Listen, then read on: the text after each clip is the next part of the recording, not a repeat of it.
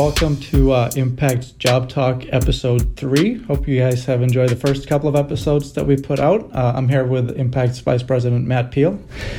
Hey, Mark, how are you? I'm doing great. How are you? Good. Thanks for having me again. Yeah, you're welcome. And uh, we're going to jump right into it, I think, uh, and talk a little bit about qualifications and uh, how do you best uh, talk about your qualifications to an employer, whether it be through the resume or once you get to the interview. So, to start out, before you get to the interview, what are, what are some of the best ways for a candidate, do you think, to prepare just for the interview in general, but specifically more to talk about their own qualifications as they get to the interview? Yeah, the uh, the easiest way to prepare, obviously, is to hit their website, uh, do as much information or dig in as much as you can about uh, the company, um, size, uh, what they manufacture, what they produce LinkedIn's a great tool to get uh, backdrop on the people you're going to meet with. Understanding uh, similar experiences, understanding their education is always a great idea to to do a little bit of the homework heading into that that interview, uh, so you can be prepared. So if uh, the question comes up, "What do you know about us?" you can at least uh, talk intelligently, and at a high level what the organization does.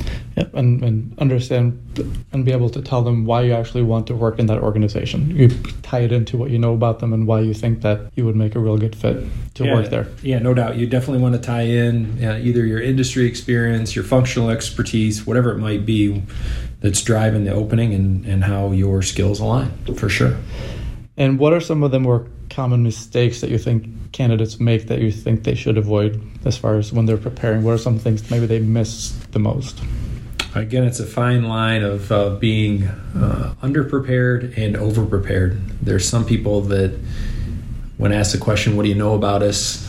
spend the next five minutes citing K1s through you know recent turnover or, or sales trends. So um, there's a fine line of giving too much information and being too prepared for that interview, and then the the other person that flies by the seat of their pants. I'll figure it out as we we go along and. Uh, very few people can do that successfully. Uh, most of the time, people will be able to smell the uh, the BS from that standpoint of somebody trying to wing it. But it's a fine line. You know, they're either underprepared or they're overprepared to the point that they're controlling the conversation. The underprepared person is trying to make stuff up as they go. So be prepared, but keep it sort of brief while you're actually in the interview and show off that you know what you're talking about, but maybe not go into too much detail. Exactly. And if they're asking you what you know about us, at a high level. You should say, understand some of your suppliers, understand some of your customers. Um, maybe it's a company that does not have any type of social media presence or website. Be honest with them. Um, I think a prudent answer in those type of scenarios where a company doesn't have any information out there is to say, I've attempted to. This is what I know, but there's very little information, you know, available about you or what you folks do. So I'd love to understand what you guys do. What do you uh, what are you looking to fill here? What's the role all about? And I think that's a completely prudent transition to turn the ball to them to answer. And uh, so for us, we're a recruiting firm. So what are some of the unique advantages do you think for a candidate to work with a recruiter as it comes to preparing specifically? How can a recruiter help you prepare better than you might on your own uh, before you get into an interview situation? I think we talked about it in, in your previous question about being prepared. That recruiter is your preparedness agent, if you will. Uh, they should know about the company. They should know about what they do. They should most importantly know uh, about the folks you're going to interview with. So I think that's the biggest advantage of a recruiting group is uh, you know insight intimate understanding of the company the people you're going to be meeting with why the role is open um, what type of uh, questions you should be prepared to ask and be asked of when you head into that interview yeah, so as a recruiter, they would have ongoing conversations with those people and really understand their personalities and what's important to them and maybe some some points to hit on during the interview that they can address. Yeah without a doubt. As a recruiter that client is telling us um, all that information up front. Here's why it's open. Here's the types of people that succeed here. Here's the types of people that fail. Here's some potential pitfalls. So we're not only using that information or leveraging that information through the recruiting process to find the right type of personality for them, but we're also using that information when it comes time to what we call an interview prep, prepping the candidate to go into um, that that setting, how long they should expect to be there, the people they're going to meet with. conversely or additionally in that aspect, we do the same thing on the clients. We prep them for the candidate they're going to meet. In other words, this is what's important to that particular candidate. Here are some of the things that they would really like to know about you and your leadership style or the organization. So we also afford them that preparation phase to know what's important to the candidate. So I think those are, are two huge benefits on the recruiting side. And from a uh, client point of view, the person that's actually interviewing, uh, what are some maybe mistakes they make or things that they don't cover when they're interviewing to find out about somebody's qualifications properly? Most of the time on the client side, um, they're not professional interviewers. They're people that just have an opening and they're trying their best to figure out whether that candidate aligns to their opening or not. Um, so for the client, that under preparedness is a big mistake because uh, a lot of times they'll come across as not very communicative, not asking much information or giving much information or asking many questions. So we want to, if we have got a, a very introverted uh, client, we'll do our best up front to say here's some things that are important. Let's make sure we talk about those things. So we we set the stage a little bit. So if you have a interviewer that let's say they're not working with a recruiting firm where they have that in between mm-hmm. just on their own um, just like the candidate can go out and do some research and find out information. What are some things that you would recommend for a hiring person or interviewer whoever's doing the interview maybe the department manager? What are some things they can do to really go out and, and be prepared and get the most out of an interview to, to make sure they're not missing out on a great candidate just because they didn't ask the right questions? Yeah i, I think uh, just as we talked about hitting LinkedIn to understand who the person is you're getting ready to meet, if their presence is out there, and also you know googling top ten questions to ask. Um, but I think the better thing for those folks to do is really to do an introspect on why is this spot open? What is the attributes of the ideal person? What do they what do they need to have coming in? And that's where the question should should focus on. How do you respond in a situation like this? and, and let the candidate speak to it. Give those real life examples that you have as an organization that are, you know, things you do very, very well or, or pitfalls and throw it out to the candidate and, and see how they respond to each one of those items. Yep. And a, I think a, a great question for a candidate to ask is what makes a successful person at this company and this role. So it's equally important for the person doing the interview to really have a good understanding of what the answer to that question would be. 100%. It's a two way street in today's market. The yep. candidate must. Uh, take a different approach. In the past, it's always been, you know, more of a, a top-down approach. I'm answering the questions. I'm not trying to push back or or find out if this is a right opportunity for me. I want to look most favorable to that client or that hiring organization, so they'll select me. In today's market, it's a two way street. That candidate must ask what types of people succeed here, what types of people fail here, um, what are your biggest challenges within your team or the organization or your department so you can really mine down and, and peel the sheets back and understand what you're getting into or potentially getting into. And I would say maybe another mistake that some candidates make is they kind of go in and think of what they need. They're just thinking in their mind, "Hey, I don't have an income right now, so I need an income, and I need, you know, benefits like X, Y, Z. This is what I need." They're thinking more of what they are looking for specifically for themselves, and not thinking of why were they called into that interview, or maybe what's the actual business problem that the employer has that they can solve, and start talking about themselves more than the business. So how would you uh, maybe coach somebody in that situation? So that I think the best thing for that candidate to do is uh, understand the role. What types of people succeed here? What types of people fail before uh, they come at it and say, "I need X amount of time for vacation. I need benefits to start right away. My minimum compensation is is X." Uh, a lot of times, the candidates make mistakes coming into it, understanding or looking at it from their standpoint and going, this is what I need in order to make a move or make a change. Um, and as you said, this is the biggest pitfalls, taking the myopic approach to it, which is important, right? It's got to be the right role, but um, understanding the company, the culture, what type of, of opportunity exists here at this particular organization is more important because if you're a performer and a good employee, there's going to be flexibility around dollars, vacation, you know, work life balance. Um, but a lot of times they'll miss that chance to understand the big picture because a candidate will come out and say, "This is what I need. This is where I need to be at," and and let's start there. Otherwise, there's there's no discussion, and that's obviously not a proven strategy. Yep. So make the employer see the value first. Think of the employer first, why, why you're here, what's the problem they're trying to solve, why are they interviewing to have you come on board, uh, and show your value first, and then all the other stuff will kind of fall into place. Yeah, 100%. I want to hear about your value from an employee standpoint. I want to hear about your value, what you can bring to the table, and then I'll make that, that valuation, right? Can I uh, add additional PTO? Can I add additional dollars if somebody aligns functionally, technically, culturally? And when a candidate comes into the process and talks about what they need up front, you're giving me or that potential client no opportunity to really understand what value is there. The value is I need A, B, and C, and you're not interested in what this role is and, and how we function as a team. Yep. And um, moving on to a little different area too is that some people are very talkative. They like to hear their own voice, uh, and some people are very introverted and they don't really like to say too much and um, it's easy to even start talking too much and talk your way out of a, an opportunity by saying a little too much. So, what do you think is a, a good balance for candidates to think about in an interview, as far as how much to listen, how much to talk, and try to find that right balance so you don't say too little, but you don't also say too much, and you kind of talk your way out of I, I, used to be in sales, and sometimes you talk too much and you talk your way out of a sale because you just said too much. So, what's that right balance in a job interview? Man, if I uh, if I had the right answer for that, I, I, wouldn't be here on this podcast. Although I enjoy your podcast. Thank you. I'm. Uh, I think I think the best way to start is with self, and I would say to that candidate, talk to your family, talk to those people that are closest to you.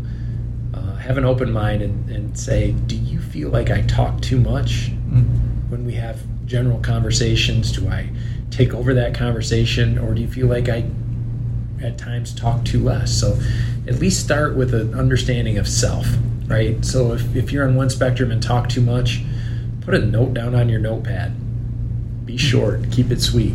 So when a question's asked of you in that interview setting, you're being cognizant that I want to answer in, you know, one to four sentences at most, and then turn it back over to the person you're interviewing with if they need more information, trust me, they're going to ask you to qualify or expand upon your answer. Uh, what they won't do is cut you off in your five, six minute dissertation, which should be just a yes or no answer. Yep. Um, they're just going to write you off. And it's such a fine line of understanding and reading people and knowing when is enough information and when it's not enough. So, so take some cues from the interviewers. If they seem pretty interested in what you have to say, keep talking a little bit it seems like they're fidgeting and they're ready to move on to a different topic or question, kind of cut it short and. Yeah, absolutely. It's like I said, if if if I had the magic recipe here, uh, I wouldn't be on the podcast. It'd be uh, be somewhere far far away. But um, you just need to to have a good understanding that this interview is about both parties, not just you. Um, and if that interviewee or the potential client needs more information, trust that they're going to ask. Uh, don't think you need to talk through it to qualify every answer. Uh, if it's a yes or no question, answer yes or no, and then turn it back. Do you need me to explain further, or do you need more information? If it's an open-ended question that says, "Tell me about an experience where you have led the project team from start to finish," you're probably a four or five sentence answer, and turning it back over to the person asking the question. Does that make sense? Yeah. Do you need any more information on any one of those phases that I talked about? Um, that's so probably to, the best recipe. So try to just think of what's the really pertinent information and keep it at that, and then they'll let you know if they need to need you to expand a little bit on it. Absolutely. Even on the yes and no's, if the, the answer is no, just answer no. No, I don't I've never done that, or I don't have any experience in this. I, I watched a presidential debate yesterday, and they're like, "Okay, answer this yes or no," and everyone went on for about a minute. so if they ask for yes or no, keep it short. yeah, it's uh, there's an art to it, as you saw in the debate. It's uh, it's it's it's a skillful way to not answer the question and, yeah. and move on. And in this scenario, we want to make sure we're answering the questions, but be forthright and say, does it make sense? Do you need any more information? Yep. And look for, for their feedback to drill down and, and seek additional insight. Yep. So the, the one of the more important aspects of the interview is that you, you'll be able to showcase all of your qualifications. So whatever they're looking for, um, and um, a lot of times uh, employers will write out a wish list of all the things that they would like to see a, a candidate have as far as qualifications, anything under the sun, basically. Absolutely. Uh, and, we call it the purple squirrel. That person doesn't exist. Yep. There's 20, 20 uh, requirements and and uh, we hope most people most people don't have all of them, but there may be some that are are important uh, that you should have, and usually companies will also say these are sort of good if you do have them, but they're not required. Uh, but if they're sort of along the lines of the required qualifications, maybe you have most but not all, what's a good way to address that both in an interview as well as a resume so that they will kind of over not overlook it but accept your application or interview even without that particular qualification? Um, another great question. Uh, there's a little bit of art in this, and there's a little bit of science uh, as well. But I'll take it back to your original question being prepared for the interview. What do you know about us? Most interviews start that way. What do you know know about us? Do you have any questions about the role? Um, what I always encourage candidates to do early on is have that person outline the expectations. Forget about the 20 page dissertation of what they're looking for. What, in your words, are you looking for? And then as a candidate, I can tie in those two to three top requirements they have into my experience. And I can showcase what I have done in each one of those areas. But back to your question, what if I fall short?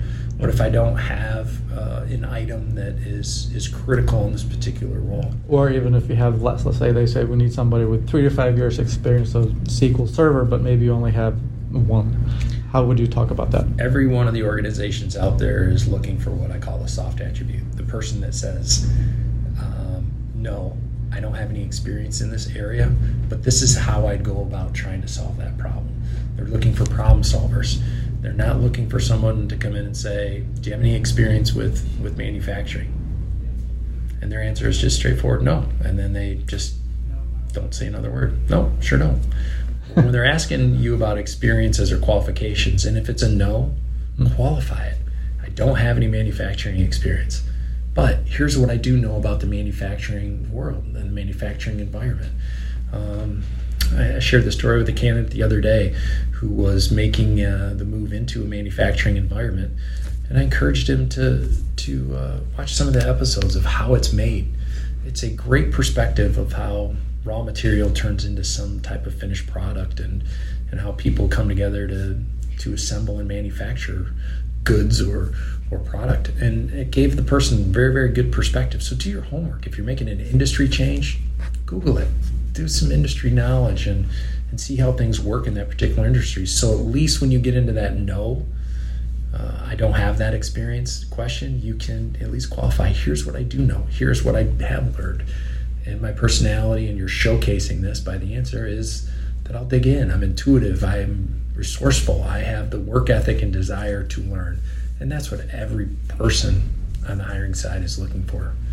Yeah, and if they've invited, invited you for an interview already, when you've already shown in your resume that you may not have exactly that skill, they, that's a good sign that they're still willing to work with you, even if you don't have that particular experience, and you're showing that you're willing to learn. And yeah, in that same instance, uh, the same candidate, same story. Why do they want to talk to me? Right? what, what is the compelling thing uh, that they have interest in my background? Uh, this was a developer role, and uh, this person was a front end developer, not a back end.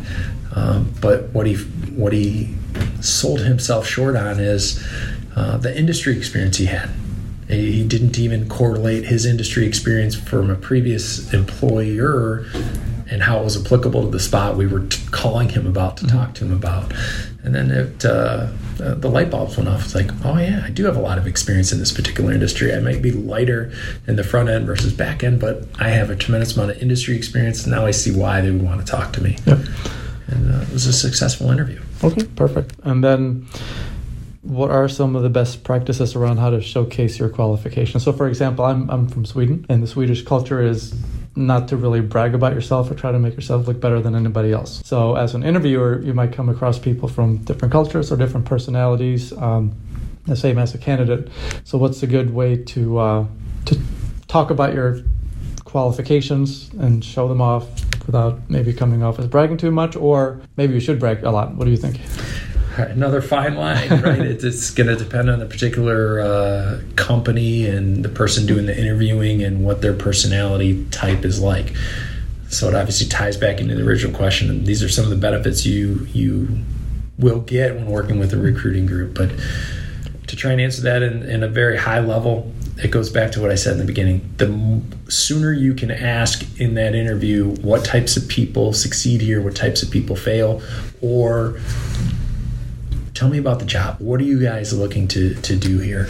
Um, the sooner you can see what's important to the, the, the hiring person uh, up front in the process, the better off you're going to be because you can tie in your experiences to those things that, that they talked about.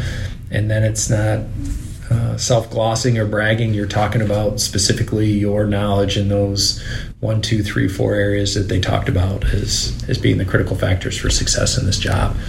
Um, but you're right; it's it's a fine line, right? They they want you to state your qualifications, but they don't want somebody that comes across as being the smartest person in the room. Right. So just kind of feel out the the audience and yeah, it's go from we're, there. We're, people, right?